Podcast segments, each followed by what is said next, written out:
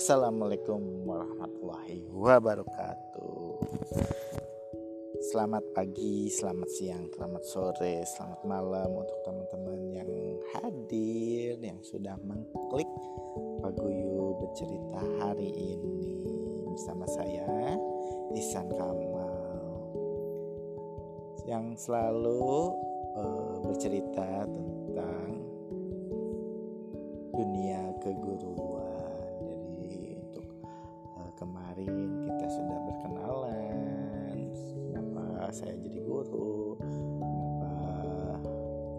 Guru jadi sebagai profesi utama saya. Nah, di hari ini uh, saya akan uh, berbagi cerita kepada teman-teman bagaimana atau guru seperti apa sih yang uh, saya temui dari awal menjadi guru 2009 ya 2009 sampai sekarang. Jadi saya di di dunia keguruan itu nggak cuma di satu sekolah kebetulan dan ini udah sekolah ketiga kayaknya saya uh, menjadi seorang guru dari pengalaman itu uh, saya menemukan uh, tipe atau jenis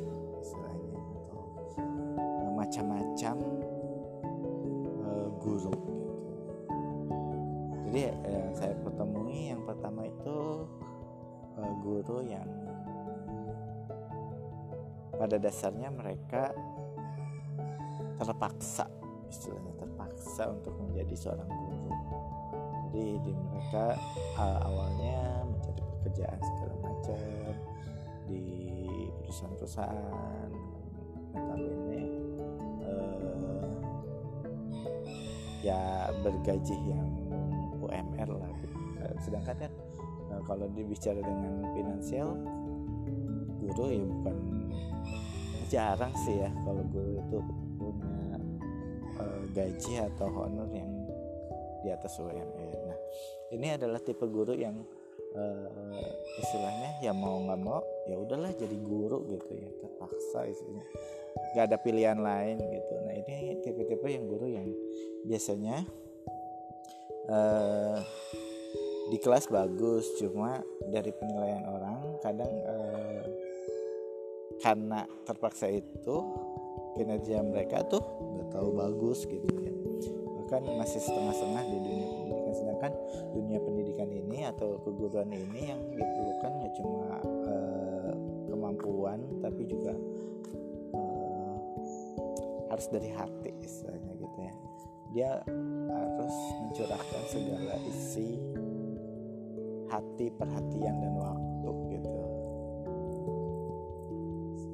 Sedangkan untuk yang guru yang istilahnya terpaksa ini butuh effort yang besar ya untuk menjadi guru yang benar-benar guru. Sedangkan ya, untuk hati aja nggak uh, 100% di keguruan. Sedangkan nggak uh, ada lagi kerjaan yang uh, istilahnya belum bisa menerima uh, mereka sebagai karyawan.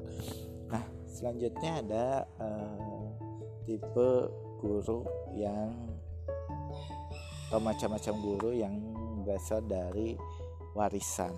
Nah, warisan ini istilahnya kayak suatu kedis, kedinastian keguruan dari suatu keluarga. Jadi ada yang saya ketemu ini adalah guru-guru yang dari kakeknya, dari bapaknya, ibunya, keluarganya itu semuanya jadi guru. Jadi kayak kalau orang tua jadi guru ya anaknya harus jadi guru juga gitu. Ini yang uh, mungkin kalau teman-teman uh, pernah lihat guru-guru gokil itu kan pemeran utamanya uh, harus jadi guru seperti bapaknya. Nah ini juga sering kita ketemu ya sebenarnya seperti itu. Jadi kalau bapaknya jadi guru anaknya pun harus jadi guru gitu sedangkan belum tentu anaknya mau jadi guru. Ada juga sih ya. Lebih banyak yang emang udah eh, pasrah atau emang ya udah itu sebagai eh, profesi yang pilihan utama gitu. Jadi guru dari guru atas sampai bawah gitu. Dari pohon keluarganya semuanya profesinya guru. Tapi itu bukan hal yang uh, tidak baik ya teman-teman. Karena itu malah lebih bagus. Karena uh, itu adalah kalau misalnya keluarganya jadi guru semua malah itu sebagai tempat yang diskusi yang lebih baik. Jadi kayak dinasti keguruan seperti itu. Itu yang kedua guru yang emang dari awal sampai dari awal dia kelulusan atau dari awal dia lahir istilahnya udah emang kepingin jadi guru gitu. jadi rata-rata nih mereka yang ada di macam guru seperti ini adalah yang dari kuliah itu udah berniat dari awal untuk menjadi guru di sekolah gitu atau kalau enggak dia bercita-cita menjadi dosen. Ini adalah tipe guru yang eh, istilahnya dari hati dari niat dari diri itu udah tertanam sekali jiwa keguruannya. Eh, biasanya ini kinerjanya pun akan lebih bagus dibandingkan teman-teman yang terpaksa untuk guru ini berat mereka udah ada niatan untuk kuliah di keguruan itu udah bagus tuh daripada untuk yang tidak ada niat sama sekali. Nah eh, teman-teman ada juga kok yang guru-guru yang dia tidak uh, kuliah di keguruan tapi emang benar-benar niat menjadi guru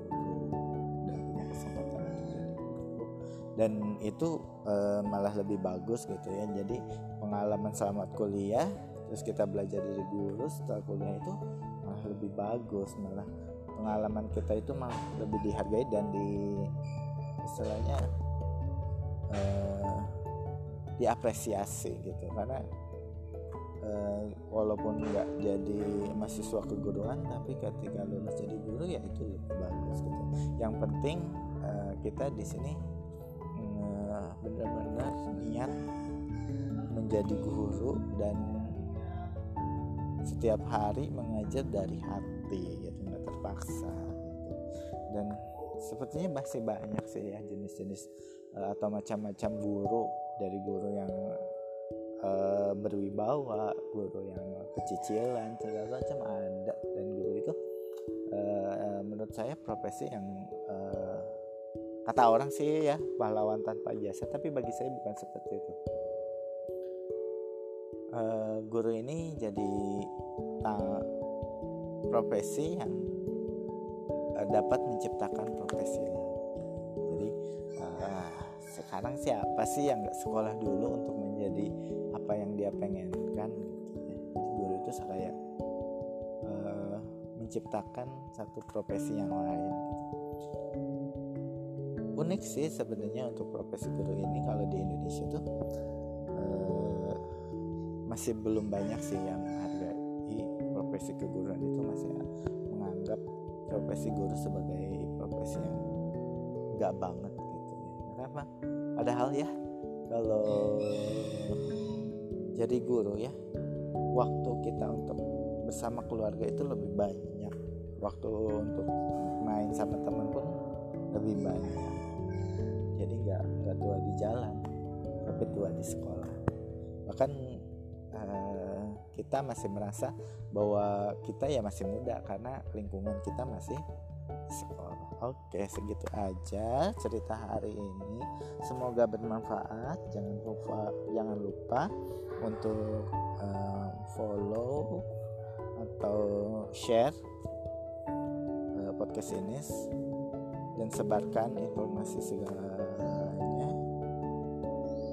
Semoga kita dapat bertemu lagi di minggu depan. Terima kasih. Assalamualaikum warahmatullahi wabarakatuh guru bercerita Pak Guru bercerita. Pak